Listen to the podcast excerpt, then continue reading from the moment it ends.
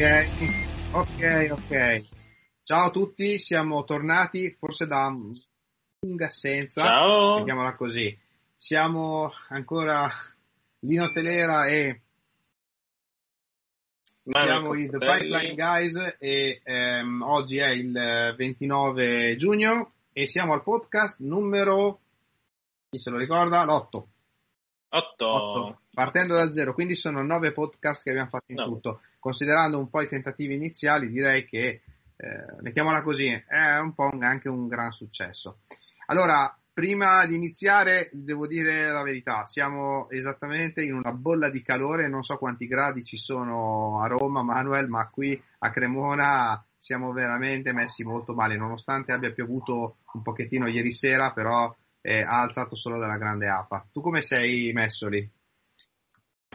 Lo stesso, lo stesso, cioè nel, nel senso grande AFA, poi ovviamente Roma è tutta ricoperta, chiusa, sc- sc- scatoloni Benissimo. e quindi non passa Devo dire proprio il clima ideale, soprattutto per la, la mancanza di acqua. Comunque, dai, fino a quando non ce la razionano, o meglio, qui stanno già pensando di razionarla, però cerchiamo di sopravvivere. Dai. Ehm, allora, prima di iniziare, innanzitutto, come ogni nostro podcast, siamo mercoledì, possiamo mettere in produzione qualcosa, secondo te si può fare? Vabbè, ma di mercoledì si può Mercoledì fare, lo- dai. Di mercoledì già si Però ricordatevi le cose critiche sempre al venerdì. Poi tra poco si avvicinano anche le- i periodi di chiusura aziendali, quindi fatelo proprio a ridosso con la chiusura aziendale, così poi dopo 15 giorni si possono, come dire, risolvere gli incident. E, bene, dai, allora, cosa abbiamo in programma oggi? Tante cose, tante cose perché negli ultimi settimane ne, ne sono successi di, di eventi e direi per fortuna perché vuol dire che si inizia a rimettere in moto la macchina degli eventi. E, mh, cosa dire? C'è stata la presentazione di Google Cloud e delle regioni italiane, le due regioni italiane, Milano e Torino, che sono diciamo attive. Erano, lo erano già prima de- dell'inaugurazione, ma adesso sono ufficialmente pronte, diciamo, per, per accogliere il traffico di tutti gli utenti i- italiani, diciamo, perché alla fine le region europee già, già esistevano, eh, con soluzioni interessanti per, eh, per quanto riguarda la privacy dei, dei dati e la località dei dati, ovvero soluzioni specifiche per tenere i dati entro una certa region o entro un set di, di region, ad esempio in, in- in Europa, se vogliamo restare eh, compliant con le normative, per esempio con, con il GDPR, non vogliamo che i nostri dati Sì, vadano diciamo altrove. che Google c'è un po' arrivata dopo, nel senso che, se dobbiamo dirla tutta, eh, più che altro sull'apertura della regione italiana, anche se a onore del vero questa cosa qui gli giocherà molto a vantaggio perché comunque ci sono una serie di progetti, cioè secondo me è stata un po' spinta anche de- da quelle che sono le, proge- la- le progettualità che alla fine si possono avere in Italia, giusto Manuel? Eh, sì, cioè nel senso è spinta molto da- dagli use case che, che- che ci sono, no? Nel senso, e che potrebbero ar- arrivare. Diciamo che eh, come diffusione Google Cloud ehm, non, è, non è sempre stato tra i primi come diffusione del, del servizio e numero di, uti- di- di utenti. Eh, o n- non è mai stato l'unico, l'unico cl- cloud provider adottato dalle aziende, però eh, ci stiamo arrivando secondo me perché le soluzioni di Google Cloud sono molto, so- sono molto smart, quindi eh, secondo me nel, nel breve periodo tante aziende ri- riconsidereranno in maniera positiva Eh, sì. Google Sì, Cloud. sì. Ehm, stando un attimino sull'agenda e parlando proprio della settimana scorsa, quindi quella che è passata, che è stata secondo il mio punto di vista la settimana più densa, giusto Manuel? A parte il fatto che ci Esatto. siamo incontrati eh, fino a perché ci vediamo veramente poche volte dal vivo, però quelle volte lì che ci si vede, insomma, sempre una, un- diciamo una grande festa. Però eh, sono, c'è stato un evento particolare e poi dopo io eh, ho partecipato a, eh, al Cloudfield Day, quindi diciamo cogliamo un po' questa occasione per fare il punto su quello che è stato l'evento passato e poi darò io piccolo, un piccolo hot takes di tutto quello che è stato, di quello che abbiamo visto durante il Cloudfield Day. Quindi Manuel, a te la scena, vai pure con... Eh, L'altro evento de, dell'ultimo periodo è stato l'AWS Summit eh, fatalità nella stessa location in cui c'è stata l'inaugurazione delle region di Google. Eh, Vabbè, sempre il Mico, Milano, con, Milano, a Milano si vuole fare un evento importante, sì, hai molte scelte, però diciamo sì. che il Mico è un po' eh, eh. forse una delle location più grandi, ecco. E, sì, se la, se la, gioca con Assago. Sì, eh, no, beh, anche Assago, eh, ragazzi, eh, almeno l'NH è uno degli hotel che spesso utilizziamo anche come VMAG per fare gli eventi, ma è anche ampiamente utilizzato anche da altre, eh, comunque da altri vendor. Ehm, sì.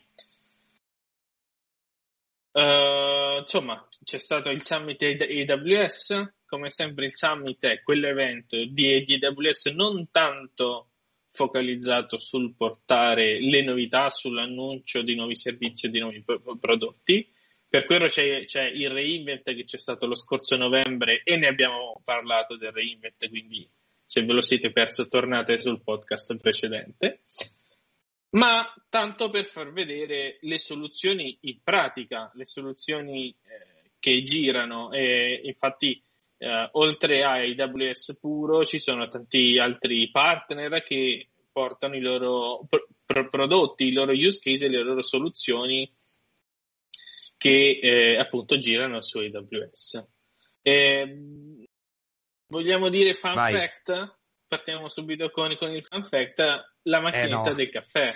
Come, come si prende il, il caffè al, al, al summit?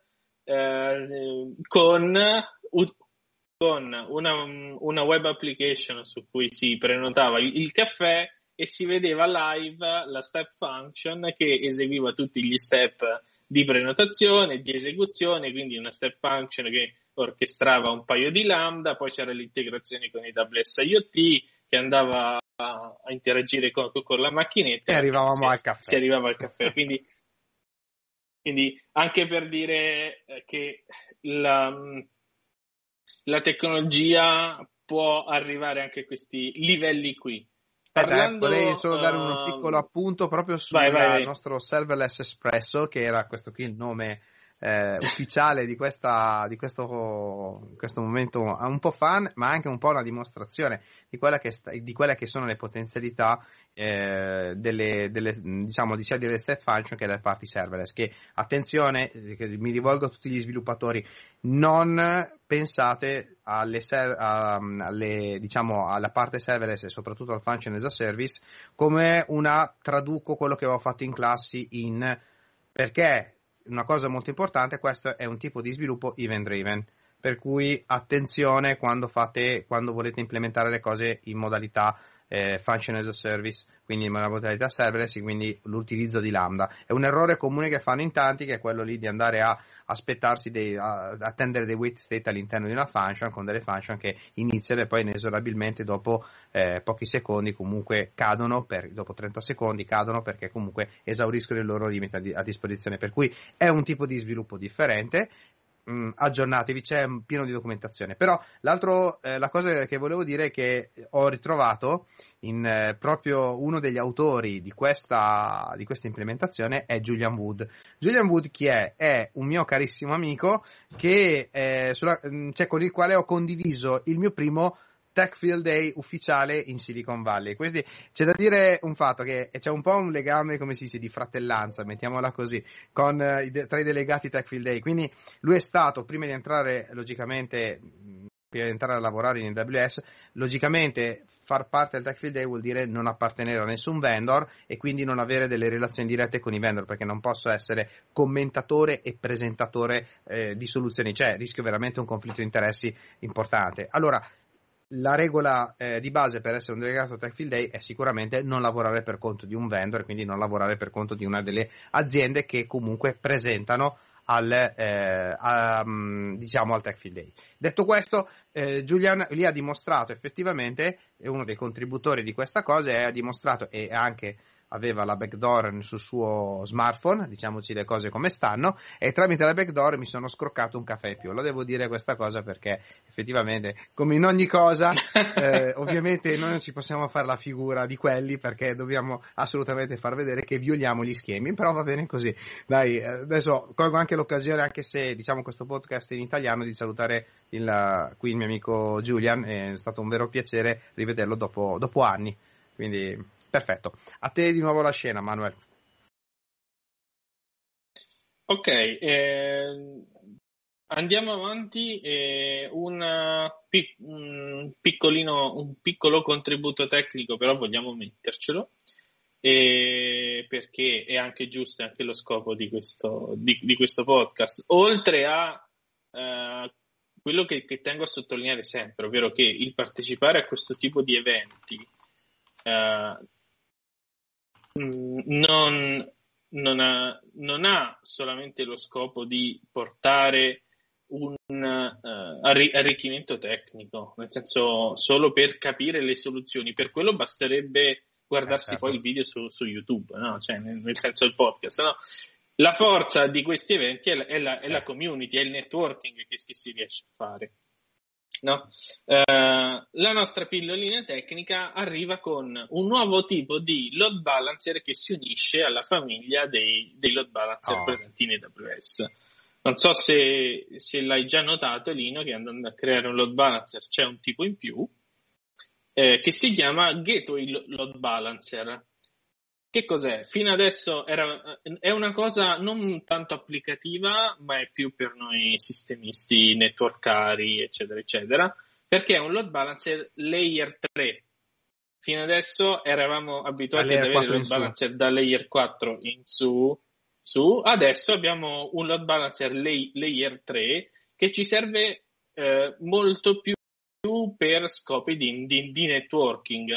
Um, perché? Perché avendo uh, uno streaming lay- layer 3 per tutti i pacchetti, diciamo, che avvengono all'interno della nostra VPC, è lo strumento buono, anzi lo strumento ottimo e finalmente AWS ce l'ha dato, per implementare tutte quelle soluzioni, network monitoring, di firewalling, di soluzioni di NAT custom, eccetera, eccetera, che eh, ci consentono proprio di dare di, di, avere il, controllo uh, a granularità più bassa che si può avere perché ricordiamolo il layer 2 rientra nella certo. responsabilità certo. di, di, AWS eh, non dimentichiamoci mai lo share responsibility model cioè parte di responsabilità del cloud provider che parte è nostra esatto che è quello del di concetto che in realtà bisogna passare a tutte le aziende che effettivamente approcciano al cloud, cioè ci sono diversi livelli e in base alle responsibility metrics, quindi alle responsibility roles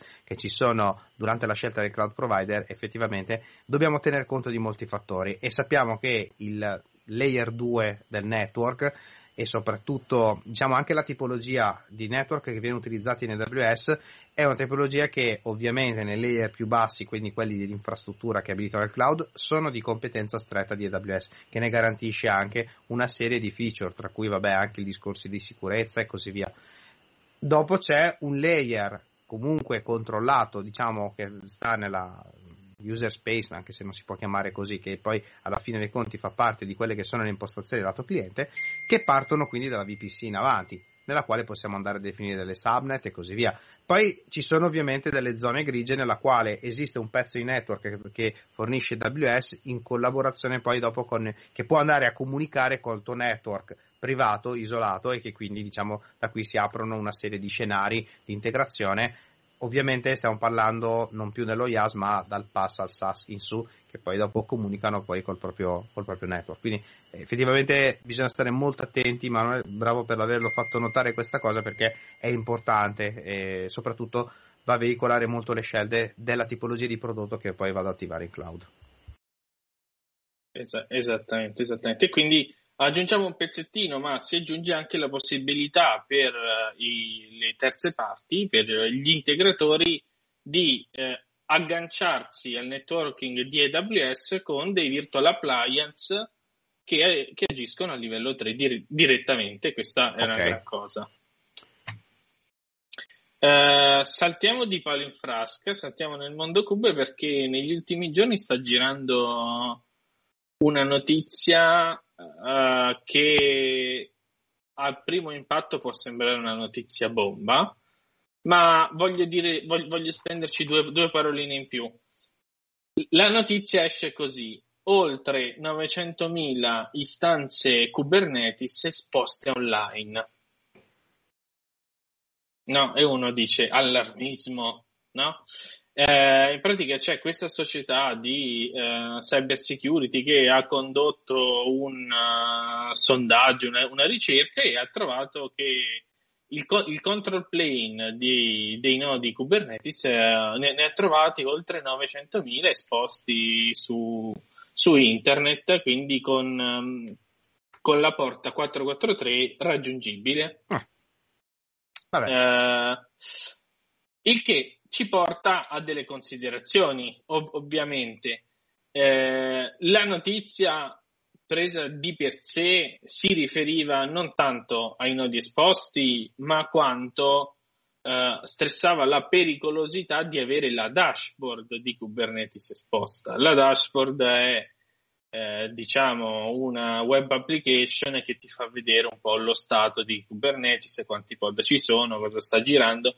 Lì è diciamo anche un pezzettino un po' legacy che, che, che ci portiamo dietro da Kubernetes, ogni tanto viene aggiornato, ogni tanto no. E io diciamo personalmente non consiglierei mai di, di, di metterla proprio per queste questioni qui, certo. per questioni di security, nel senso Beh, c'è... Eh, la dashboard non è così ben disposta ad accettare molte tipologie esatto. di, di, login e, e, e, di integrarsi perfettamente con, con, quello che è il role-based access control, quindi l'airbag che invece a livello di API di Kubernetes ecco, poi oltretutto bene. non ci dimentichiamo che mettere la UI con tutti i client che ci sono oggi a disposizione mi sembra veramente una cosa oltretutto i client lavorano comunque sulla porta 443, quindi HTTP standard. Per cui mi sembra veramente di, eh, di andare a mettere un pezzo inutile, anzi forse ad andare a aprire volontariamente delle falle di sicurezza. Ma eh, in realtà questa cosa qui è un po' è un retaggio dei sistemisti che spesso erano abituati a lavorare col mondo della virtualizzazione e così via. Perché cosa hanno utilizzato nel passato? Prima si utilizzava il famoso vSphere client per chi potevamo avere ancora che oltretutto girava solo sotto Windows, per cui chi aveva Linux era fregato, chi aveva Mac non ne parliamo.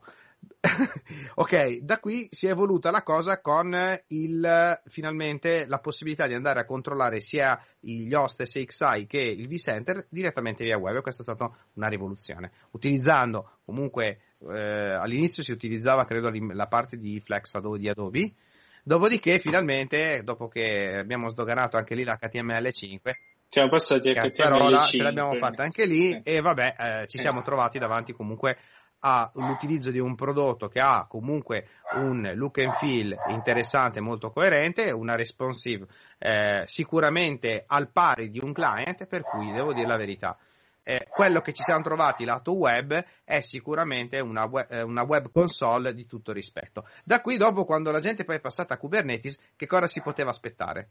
Ancora la web console con la possibilità di poter gestire in maniera visuale, passami il termine, questa cosa. Poi ovviamente qui abbiamo il sistemista che esce dal mondo VMware e arriva lì sopra, comunque dal mondo del ok, la mia console di controllo e gestione, al sistemista brutto che vuole invece tutto tramite CLI, tramite comunque eh, l'ebbrezza di, com- di, di, utilizzare la command line e così via. Attenzione, sono due approcci che effettivamente eh, sono comunque eh, coerenti e compatibili, solo una cosa sconsiglio molto l'approccio di installarsi la parte della UI. Quindi scusa l'inciso, ma qui c'era una nota, una nota anche della mia no, esperienza no, no, in realtà, perché anch'io la prima, come si dice, la, la, la, prima cosa che ho tentato di fare quando ho messo le, per le prime volte le mani su un cluster Kubernetes è stato quello di attivare la UI.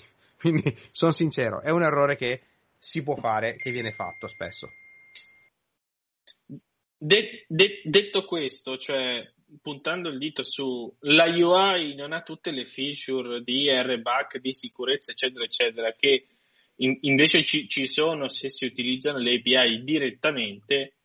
Mh, tenere le API di Kubernetes o il control plane esposto di, direttamente comunque sia non porta non comporta uh, chissà quale flow o quale un buco di, di, di, potenziale sicurezza aperto.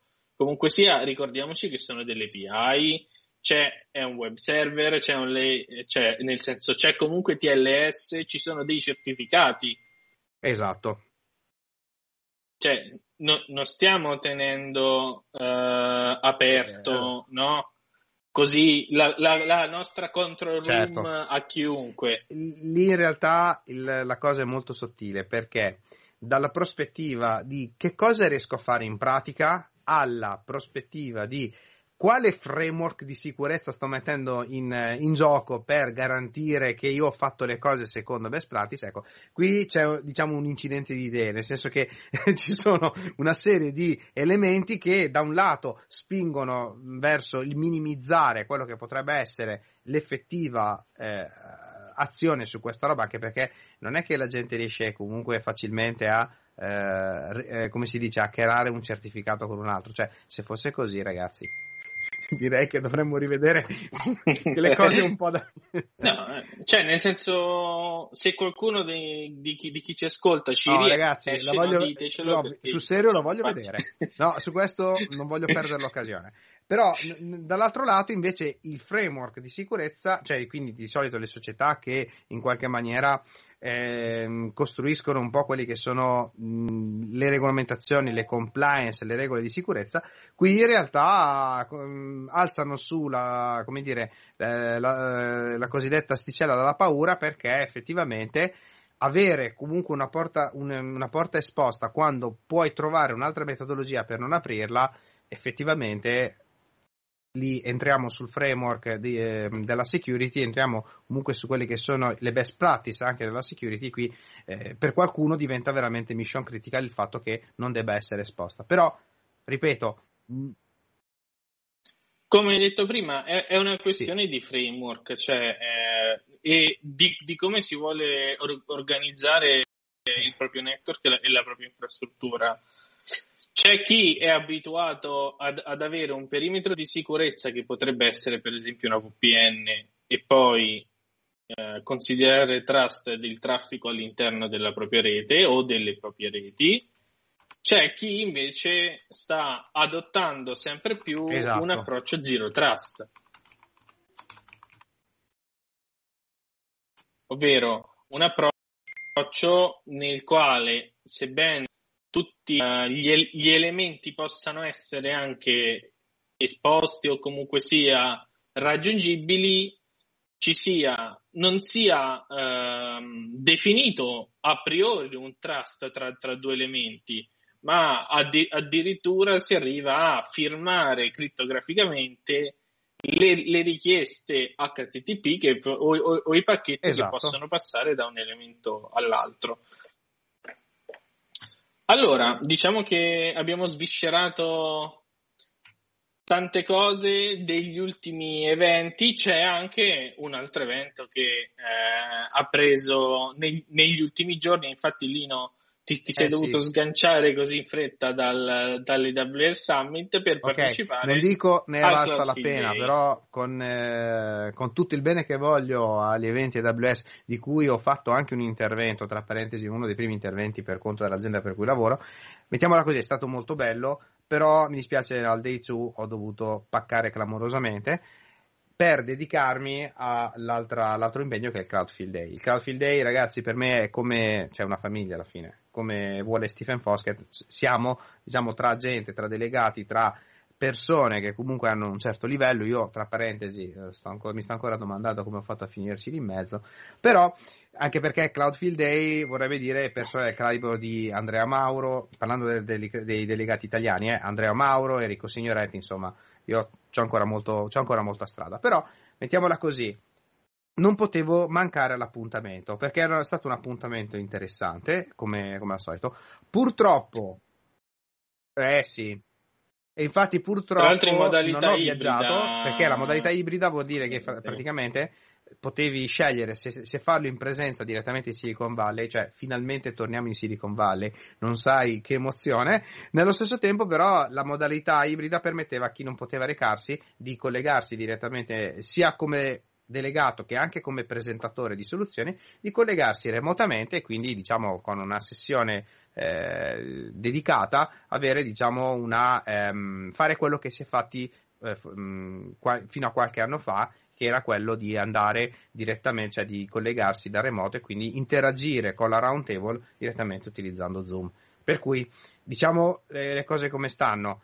È interessantissimo, sicuramente. Collegarsi da remoto è bello, però quella bella sensazione di eh, famiglia, di, come dire, di anche momenti di cosiddetti funny moments che abbiamo durante eh, queste, queste, giornate molto intense del Crowdfield Day, queste sono venute a mancare e eh, diciamo le, le, occasioni erano così, però prometto che la prossima volta sarò lì in Silicon Valley. E magari, Manuel, se ce la facciamo, facciamo anche qualche diretta direttamente dalla. Sì, diretta direttamente.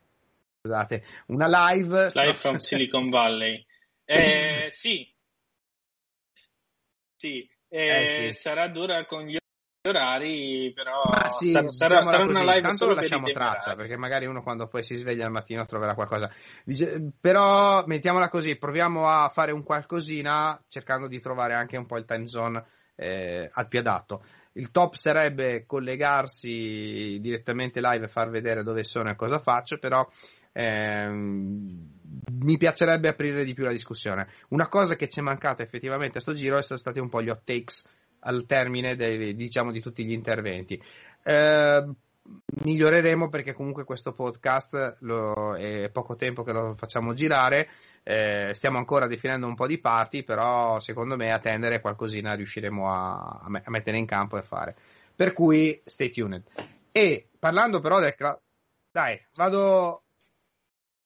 Allora, dai, dici, dici oltre a essere, oltre essere l'unico italiano dei delegati, come, eh no, vabbè, cioè nel senso sì, io Enrico sì, Signoretti no, lo considero italiano. Mettiamola così, che cioè, due italiani sarebbero anche troppi.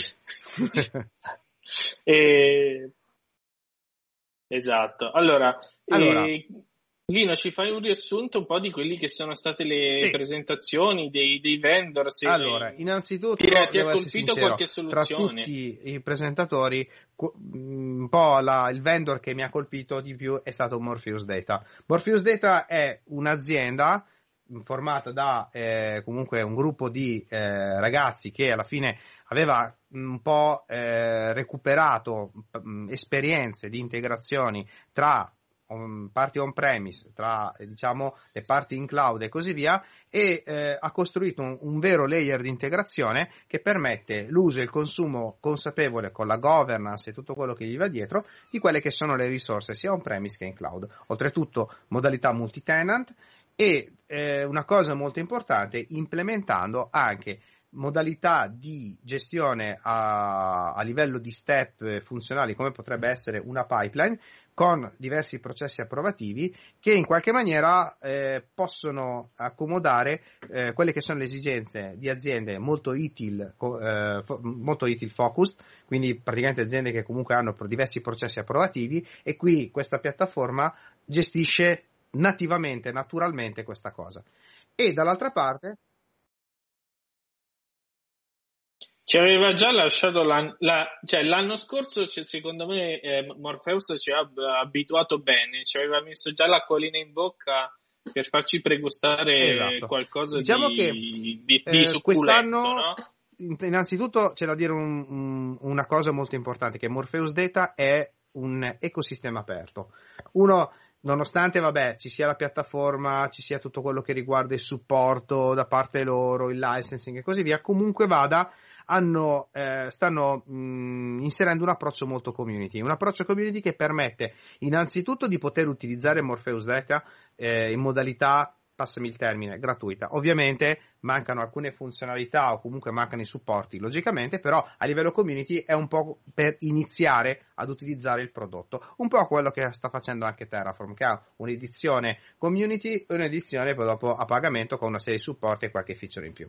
La stessa cosa la sta facendo Morpheus Data, ma la cosa importante di Morpheus Data è la possibilità che ha di poter gestire a livello infrastrutturale, quindi è, permettetemi il termine, qualcosa che potrebbe in qualche maniera sostituire quello che noi io e te avevamo messo in piedi eh, per l'evento dell'anno scorso sulla gestione delle automazioni infrastrutturali, però quindi solo la parte infrastrutturale, perché sulle parti applicative Morpheus si integra tranquillamente con le pipeline Jenkins o comunque con le metodologie che hai già impostato di CI/CD, quindi non vuole mai stravolgere il proprio ecosistema, però si va a integrare, diciamo che tutta la questione infrastrutturale, quindi elementi infrastrutturali e eh, cluster Kubernetes, per esempio, o gestione delle istanze virtuali che potrebbero essere istanze C2 piuttosto che macchine virtuali in ambiente vSphere, sono oggetto di, della piattaforma di Morpheus Data. Però io gradirei su questa parte qui in realtà approfondire di più, eh, fare proprio una sessione di approfondimento, magari eh, a seguito proprio di un benchmark test, che, che attenzione, per mia, eh, non è mia pigrizia, ma proprio perché ragazzi il tempo proprio è esaurito completamente. Scriverò delle, dei post sul blog, vi ricordo il mio blog blog.linoproject.net, dove potete trovare sia tutto il riassunto di quello che è stato il, diciamo, l'anteprima di quello che è stato il Cloudfield Day. È in preparazione il riassunto, i miei eh, first impression sulla parte, cioè su, per quanto riguarda tutti i eh, vendor che hanno presentato. Qui troverete poi sicuramente un approfondimento un po' più pratico perché ragazzi, descritta così è tanta roba. Vi consiglio di andare a vedere i video perché diciamo che hanno iniziato come si dice, tirando la piccola supercazzola di chi sono e cosa fanno perché era giusto e dovuto, ma nello stesso tempo poi sono passati subito a delle demo live. Cioè una cosa che in una presentazione effettivamente, eh, ragazzi, tanto di cappello, cioè e la, la, piattaforma è così, noi ve la presentiamo così, facciamo le cose, ovviamente abbiamo preparato una lista, però i ragazzi di Morpheus Data l'hanno presentata molto bene e quindi qui eh, ci direi, metterei subito il bollino eh, live demo approved. Quindi ragazzi, non è crashato niente, l'effetto live, l'effetto demo non è arrivato, non vi ha eh, come dire, sconvolto i, i vostri, eh, la vostra presentazione e quindi va bene così. Tornando alle integrazioni, ovviamente Morpheus Data si va a integrare poi dopo con, eh, a livello di creazione dei blueprint, con eh, moduli Terraform, piuttosto che con eh, tutto quello che puoi trovare un po' nel mondo dell'infrastructure as code. In più, vabbè, mh, l- hanno diciamo un linguaggio tutto loro che mi sembra che sia JavaScript based, se non erro, che comunque vabbè, è un linguaggio descrittivo funzionale. Quindi posso dire che su certi step potrebbe quasi quasi sostituire Jenkins sì, lo direi, perché poi ci sono molti, cioè gestiscono proprio un workflow molto molto ricco e molto customizzabile e soprattutto che rispetta un po' quello che è il principio del templating. Quindi uh, devo fare una macchina virtuale, è inutile che costruisco una gold image, la eh, configuro così a manella con tutte le varie parti e poi dopo dico bene ragazzi, da qui in avanti questa è l'immagine, distribuitela. No, prendo un'immagine del tutto, uh, come si dice, intonsa, casta e pura. Metto dentro le configurazioni con il configuration management, metto dentro poi dopo gli altri elementi eh, che sono di configurazione, di installazione e così via, e dopo ecco a voi che con una serie di step config- di, di, configurazioni ho codificato tutto quello che riguarda il ciclo di vita della macchina virtuale, che è un po' quello che insegna anche un po' alla scuola dell'infrastructure as code, quello che tutto quello che fai deve essere comunque codificato.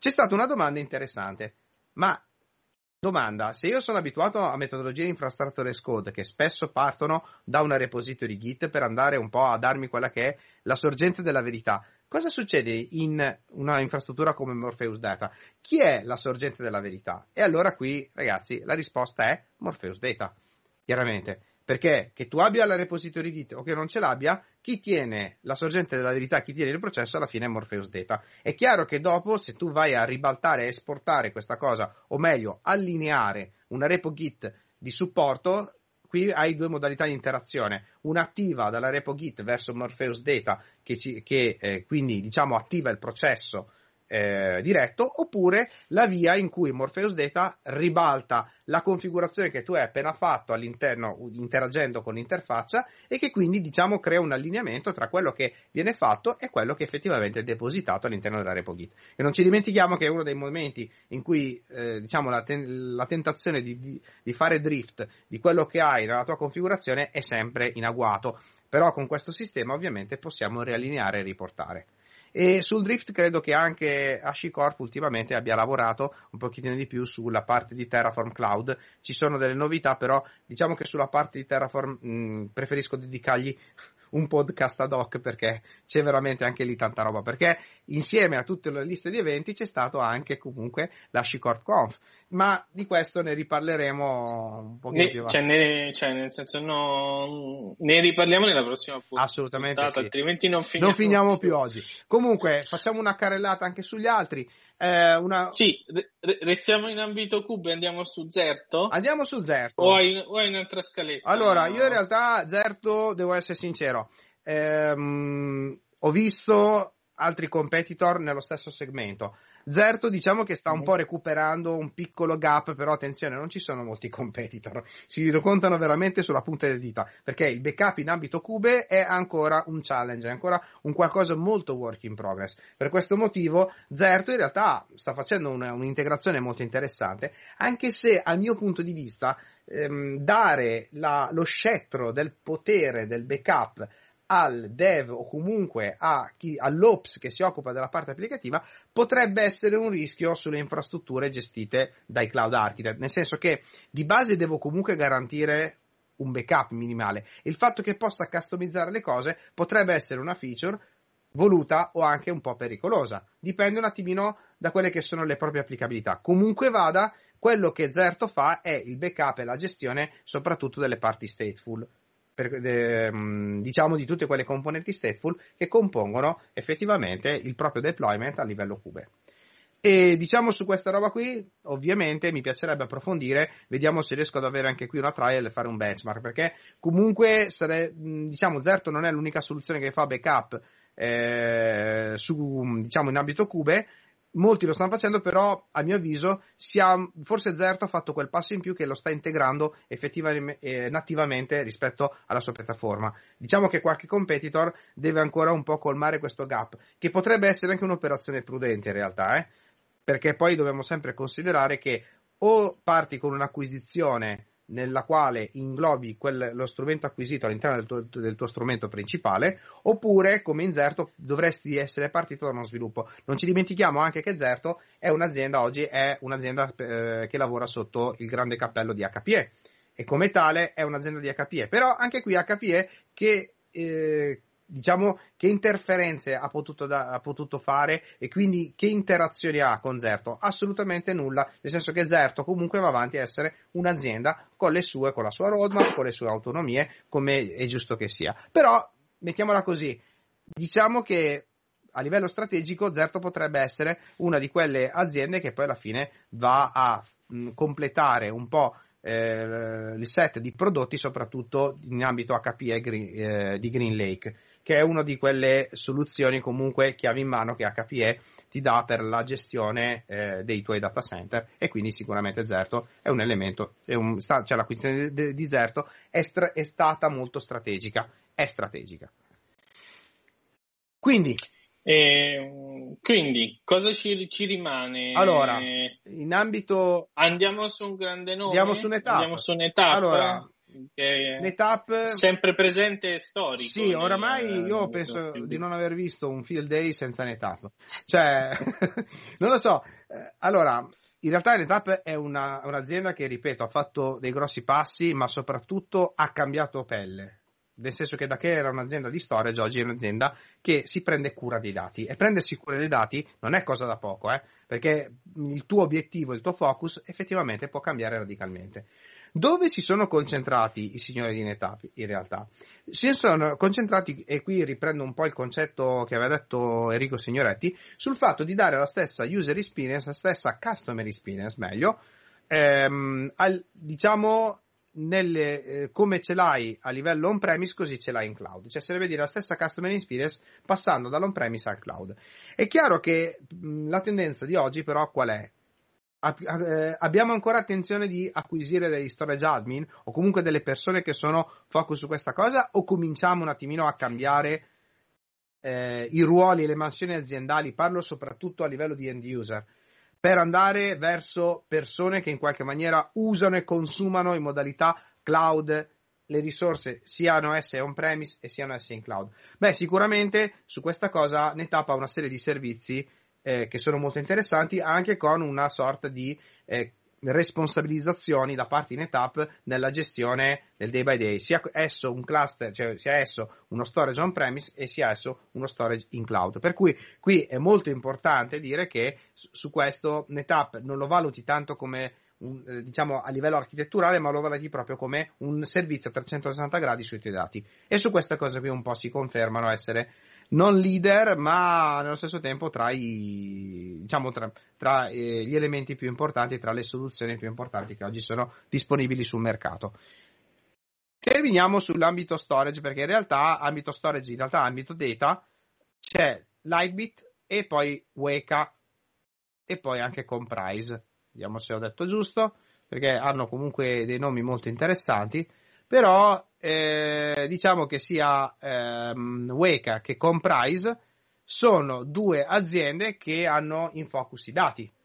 Ma come ce li hanno? Ce li hanno sotto due formule. Allora, Weka sicuramente eh, è, va a deliverare dei cluster, hanno un'importante partnership con AWS soprattutto, per andare a deliverare la loro infrastruttura direttamente in AWS. Ora, qui ho una piccola critica da fare, è una critica un po' cloud, nel senso, se io compro un servizio in cloud, ho bisogno che non che mi vada a costruire le istanze C2 che poi portano sopra il servizio di storage.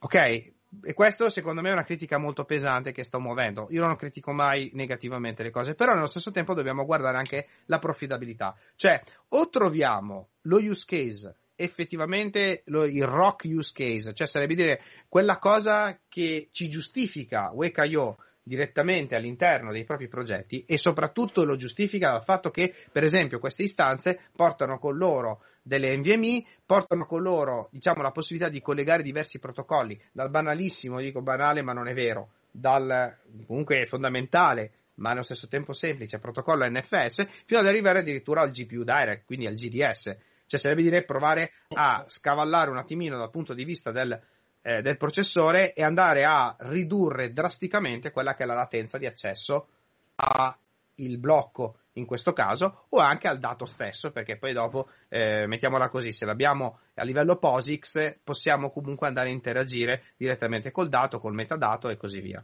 Per cui l'architettura eh, di Weka effettivamente è molto indicata, secondo me, per progetti in AI, per progetti comunque che richiedono una latenza di accesso eh, a quella che è la parte di storage, alla parte dei dati, in realtà molto molto molto ridotta. Quindi dove non ci arriva, mettiamola così, S3 a supportare questa roba, Weka è sicuramente una soluzione. Però come tale io non ce l'ho, ce l'ho disponibile come partnership all'interno di AWS per cui ti dicono sì vuoi installare con questo blueprint la roba Weka, lo puoi fare, però che cosa fa alla fine? Tramite un cloud formation va a deliverare delle istanze, oltretutto istanze non piccole, quindi fatevi bene i conti prima, perché sono delle X eh, qualcosa del genere che costano veramente un botto.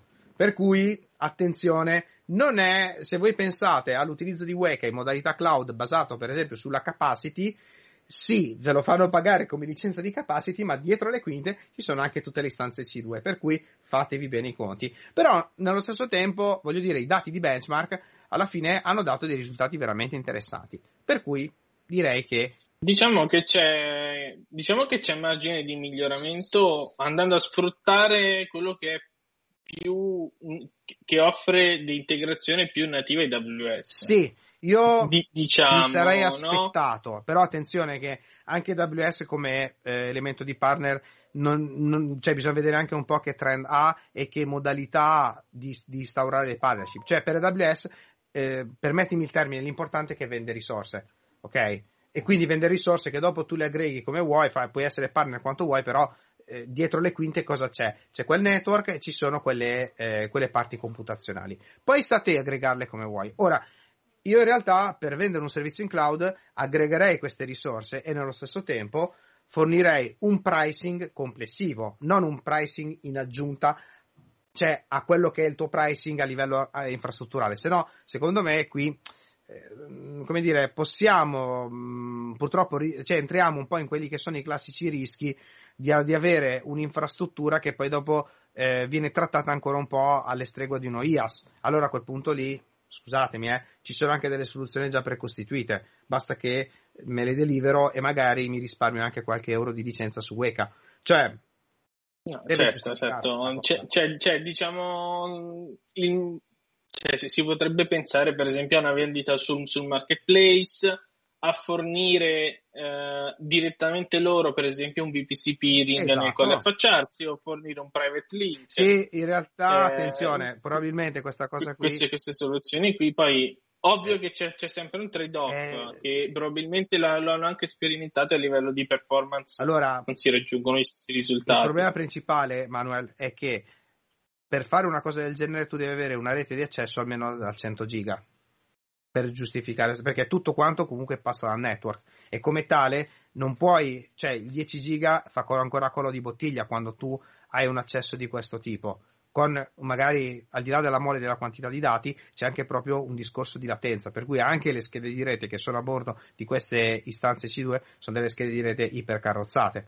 E quindi come tale tutto il flusso, tutto il processo, l'interprocesso che si trova a eh, quindi diciamo tutti quei processi che sono tra le varie istanze C2 devono effettivamente diminuire drasticamente la latenza. E quindi non è che mh, diciamo, mh, rischi di incorrere un po' in un problema architetturale. Per quello, secondo me, bisogna mh, forse lavorare un po' di più su quella che è la relazione di partnership. Però, comunque vada, rimane sempre una soluzione che, che, dà comunque dei risultati interessanti e che, secondo me, se ben giustificata e ben collocata, ha la sua applicabilità. Però, ripeto, non è da sbarco e se la vuoi testare, Manuel, io ti dico prepara non una carta di credito, ne devi mettere almeno 4-5 perché sennò secondo me il plafond va giù tutto. Eh, finisce, finisce Esattamente. Però arriviamo all'altra cosa, eh, all'altra soluzione. Compromise. Eh, esatto, un po' più storage, cioè più, più a, a data governance, governance centrics. Scusatemi, sto straparlando. Oggi per me è come se fosse venerdì, però è solo mercoledì, ahimè che è la soluzione Comprise. Comprise è eh, una soluzione che permette in qualche maniera di fare ordine ai propri dati non strutturati. Ora, anche qui, cosa vuol dire fare ordine? Un data lake? Sni, nel senso che eh. parti da sorgenti diverse, dopodiché hai una serie di componenti che, attenzione, non vanno a toccare direttamente il dato o non fanno processo sul dato, ma in qualche maniera ne estraggono o collezionano meglio i loro metadati, quindi fanno la separazione metadato, contenuto e così via. Come lo fanno questa cosa?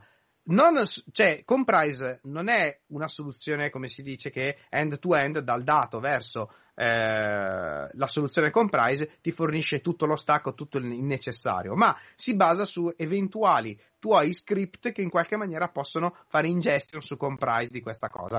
Ora, è bello perché tu di fatto stai dicendo a una piattaforma che ha la sua, che, è, che è disponibile in SaaS, che l'accesso al tuo dato è permesso solo tramite la tua interazione. Questo sicuramente dal punto di vista delle compliance, della governance e delle regulation è fondamentale perché comunque gestisci tu quello che è il flusso e anche e soprattutto il tipo di informazioni che vuoi andare a inserire all'interno di Comprise. Nello stesso tempo però questa magia di fatto non si attua se tu non hai eh, a bordo un, un, diciamo delle persone che ti fanno integrazione e che quindi in qualche maniera possono inserire un elemento che possa comunicare, possa comunque fare ingestion di questi dati. Quindi qui è importante, per non dire fondamentale, capire che questa è un'architettura sicuramente interessante dal punto di vista della, eh, della governance del dato che fa collezione di dati, che in qualche maniera va anche a fare indagini sulla tipologia di dato, fare anche ricerca su questi dati per andare a fornirti un po' quelli che sono i riferimenti di dove questi dati sono presenti e poi magari analizzare anche il livello eh, di eh, cambiamenti di dato, ransomware e così via, perché poi si sa che queste soluzioni ovviamente hanno come scopo finale quello di andare a, go- fare governance ma anche eh, possa essere utilizzati in fase di audit anche a livello di security per andare a verificare sia eventuali attacchi che anche nature o contenuti non ammessi magari in un determinato contesto. Per cui su questa roba effettivamente qui eh, è una soluzione molto interessante. Ma mh, diciamo che questa integrazione qui è l'unico, eh, chiamiamolo così, angolo buio eh, della situazione. Infatti io feci una domanda interessante del tipo ma se dal cliente ha, per esempio il cliente ha un S3 e tu vuoi inserire comprise per fare ingestion di questo S3 e il dato è cifrato come fai a fare ingestion? Cioè, hai un sistema di gestione dei, delle sue chiavi KMS, per esempio? No, noi non facciamo ingestion, è il cliente che praticamente fa un componente, ha un elemento di integrazione che fa ingestion. Allora vabbè, grazie. allora, diciamo che lo sforzo principale in questo caso, permettetemi il termine, lo fa il cliente, non lo fa Comprise. Quindi io mi sarei aspettato una cosa di questo tipo, però diciamo che ha la sua ragione nel fatto che per regulation lui non accede direttamente al dato, comunque non ci sono automazioni non gestite o comunque non sorvegliate dal cliente. E questo è sicuramente forse una delle ragioni importanti che gli ha. No, probabilmente è l'aspetto principale che gli è esatto. a disegnare così la soluzione. Esatto. Terminiamo la, il ciclo degli storage con una software defined storage solution chiamata Lightbits, che in realtà dal punto di vista, eh, mettiamola così, dal punto di vista cloud non è ancora una soluzione finale, ma che in questo momento sta avendo, diciamo, c'è una importante partnership che stanno facendo con AWS per cercare di fornirla all'interno del portfolio di AWS. Quindi qui attenzione, è un altro livello di partnership nella quale loro forniscono un hardware particolare, quindi non stiamo parlando di roba cloud, ma stiamo parlando di roba un po' più infrastrutturale, quindi è un po' devia dal contesto del Cloud Field Day questa cosa, anche se poi dopo alla fine abilita il cloud, perché di fatto sono una di quelle soluzioni che comunque in qualche maniera possono abilitare al cloud. E che di fatto Lightbits è una soluzione hardware che delivera in modalità, cioè, scusatemi, una soluzione software che poi abilit- con un hardware particolare esprime il meglio e la sua potenza. L'hardware particolare qual è? È la ehm, partnership che hanno fatto in realtà con Intel, soprattutto per quanto riguarda sia la, la, famiglia di processori, quindi tutti gli Xeon di ultima generazione, ma anche la famiglia Opten, ma anche poi alla fine eh, con la famiglia dei processori eh, che governano le parti delle schede di rete. Quindi qui molto importante, è un'azienda che comunque si è presentata molto bene, con, ha lasciato anche delle aspettative molto interessanti, vediamo un po' come si evolve questa situazione perché effettivamente potrebbe essere per qualcuno una soluzione sia a livello di capacità che anche a livello di performance molto molto interessante. Terminiamo la, il ciclo con eh, una soluzione un po' network, mettiamola così, che si chiama Alkira. Alkira alla fine è un po', eh, possiamo dire, un, un, un cloud abstra- abstraction layer che permette in qualche maniera di collegare VPC o comunque elementi diversi, network diversi, sfruttando un backbone tutto loro che ha, eh, diciamo, un principio un po' particolare. Ora, al di là del backbone che io mh, ho visto, diciamo che siamo comunque nelle fasi iniziali, quindi non ha una diffusione o una distribuzione come potrebbe avere magari il backbone di AWS stesso ok? Quando noi parliamo delle direct connect, ovviamente adesso abbiamo delle porte di accesso praticamente ovunque, mm. tranne forse in Cina se non erro. Però eh, mettiamola così, non siamo a quel livello di distribuzione, ma la soluzione è molto interessante perché da una infrastruttura sola ho un diciamo ho ridefinito, rimappato, posso ridefinire, rimappare meglio tutto il network. Ovviamente last mile chi lo fa? O il cloud, diciamo il cloud provider con le proprie soluzioni, che sono già integrate con eh, Alkira, quindi hanno già la direct connect verso Alkira, oppure utilizzando l'SD1 per poter effettivamente colloquiare direttamente con il primo punto di accesso Alkira. Per cui diciamo abbiamo queste, eh, questa soluzione che di fatto fornisce un'astrazione a livello centrale che permette magari delle, eh, di creare delle infrastrutture complesse eh, molto, molto software defined, ma soprattutto basate anche su modelli misti tra cloud, tra diversi cloud, eh, siano questi IaaS, ma anche qualcosa col SaaS, visto che si poteva collegare, e eh, diciamo la parte on-prem, ok? Che sicuramente è una delle, ehm, cioè nei, nei progetti hybrid cloud potrebbe essere molto molto interessante, anche perché Alkira effettivamente risolve tutta la complessità che c'è dietro a partire dalla parte on-premise fino ad arrivare alla parte cloud. Quindi trovare il carrier, trovare diciamo tutto il routing corretto, eh, inserire in alcuni. Era quello che sì, sì, sì, eh, che poi è stata la difficoltà principale esatto, quando io mi sono trovato a mettere in piedi Direct Connect. Nel senso, Direct Connect arriva ad un certo punto, cioè funziona che AWS ti dice sì, vai da questo hosting sì. pattern e attaccati qui. Bravo, devi arrivare lì. Però tu ci devi arrivare. Cioè, dal tuo data center devi arrivarci dall'hosting partner. Devi arrivarci esatto. con una esatto. soluzione che è compliant. Devi metterti in piedi le tue VLAN in un certo modo. E poi, ad esempio, nel senso, AWS e Google Cloud usano un tipo di incapsulamento per, esatto. per, per le VLAN, altro... Azure ne usa uno completamente eh. diverso. E, e, anche qui sono no, uno uno esatto. usa .1Q, l'altro usa Q, Q, Q in Q, che è bruttissimo da dire in italiano, Q, Q in Q. Però. No, ma allora su queste cose qui sono sincero, l'esperienza che avevo nella vecchia azienda dove lavoravo prima, quindi non stiamo parlando della mia occupazione attuale, ma quando lavoravo presso un, eh, comunque un interessante cloud provider, era proprio mh, quella eh, di dover far intervenire l'uomo del cavo, come li chiamo io, che sono gli, gli amici del network, ma del network non quello dinamico, ma quelli lì ancora abituati a portarsi in giro le matasse di cavi, che effettivamente per collegarci al primo backbone disponibile, che era il Mix a Milano, hanno costruito un ring di VDM in doppio anello fatto in fibra. Quindi diciamo che a livello hardware e anche a livello di configurazione di spese e comunque di complessità, qui avevamo aggiunto veramente una complessità inter- eh, importante.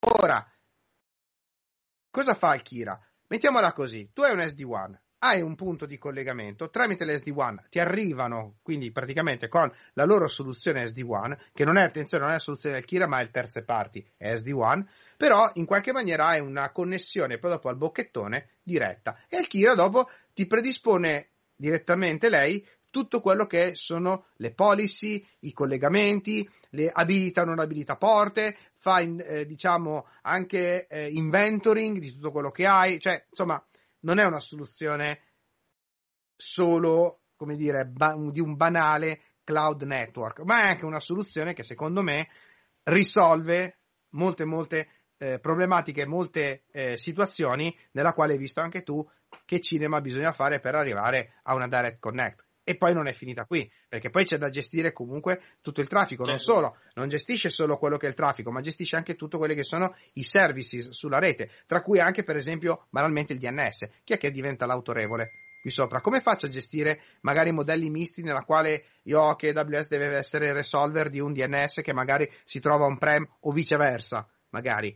Quindi tutte queste soluzioni effettivamente messe in fila trovano il loro spazio, cioè trovano, diciamo, in Alkira forse una soluzione eh, veramente ideale. E direi, Manuel, che con questo abbiamo terminato la nostra carrellata. Sì, anche perché siamo... Che con questo, a... sì, abbiamo... Finiamo la nostra esatto, carrellata, esatto, siamo agli, agli, agli ultimi stralci del, del, nostro podcast, anche perché noi ci, cioè, alla fine diciamo sempre, no, vabbè, facciamolo durare poco, facciamolo durare poco, alla fine allora ci arriviamo uguale. Comunque, però direi, se, se sei d'accordo, di esatto. lasciare gli ultimi stralci alla VMware Explorer. VMware Explorer che sarebbe quello che fino all'anno scorso è stato il VMworld e che quest'anno cambia nome, Oddio, ma non Vi ricordo sempre, registratevi perché probabilmente a causa Covid e così via ci saranno delle restrizioni, quindi allora, la prima, la prima, notizia infatti è che da ieri sono aperti le early bird re, Anche l'UE. registration. Esatto. anche per l'evento europeo. Manuel, tu cosa fai? Il novembre Barcellona. In quei giorni?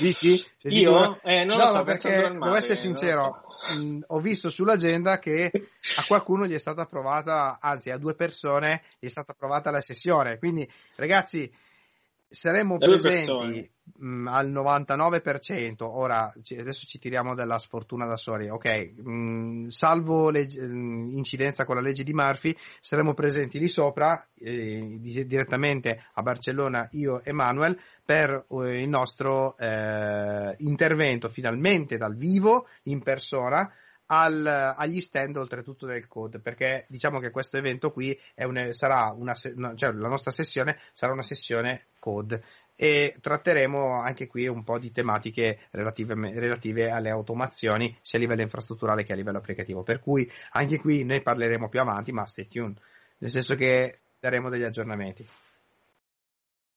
Esatto. E poi e poi direi che Bene, no no direi, direi anche che... aggiungerei pure il beat che se Ah, volete scusami, essere ospiti al nostro podcast, ovviamente sapete già come contattarci direttamente su Twitter. Andate su, boh, non so, su Twitter e basta.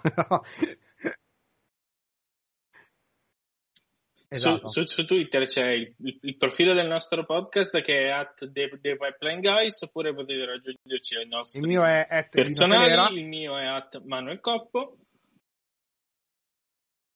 Esatto. li trovate e niente. in descrizione o nella direi chat. a questo punto ci risentiamo per il prossimo appuntamento direttamente tra una quindicina di giorni, adesso salvo boh, news dell'ultimo secondo o quindicina break news che ci vedono un attimino eh, diciamo un po' più coinvolti su delle tematiche, ovviamente tematiche molto cloud e molto infrastrutturali. Chiudo chiedendo scusa ad Antonio Amoroso per il fatto che avevamo promesso eh, che ehm, al prossimo podcast ci sarebbe stato anche lui. L'avremmo invitato, ma purtroppo non è stato possibile lo avremmo perché invitato. Non era disponibile il servizio di traduzione. Ah no, scusa. diciamola così, Antonio ti vogliamo tanto bene, ma eh, dobbiamo anche trovarci un po' con i tempi, per cui ho questa, diciamo che questa sessione l'abbiamo un po' improvvisata. La prossima ti vogliamo con noi. Ok, Antonio, direi che allora a questo aspettiamo. punto salutiamo il nostro pubblico e, e ci aggiorniamo alla prossima volta. Ciao! Alla prossima. Ciao.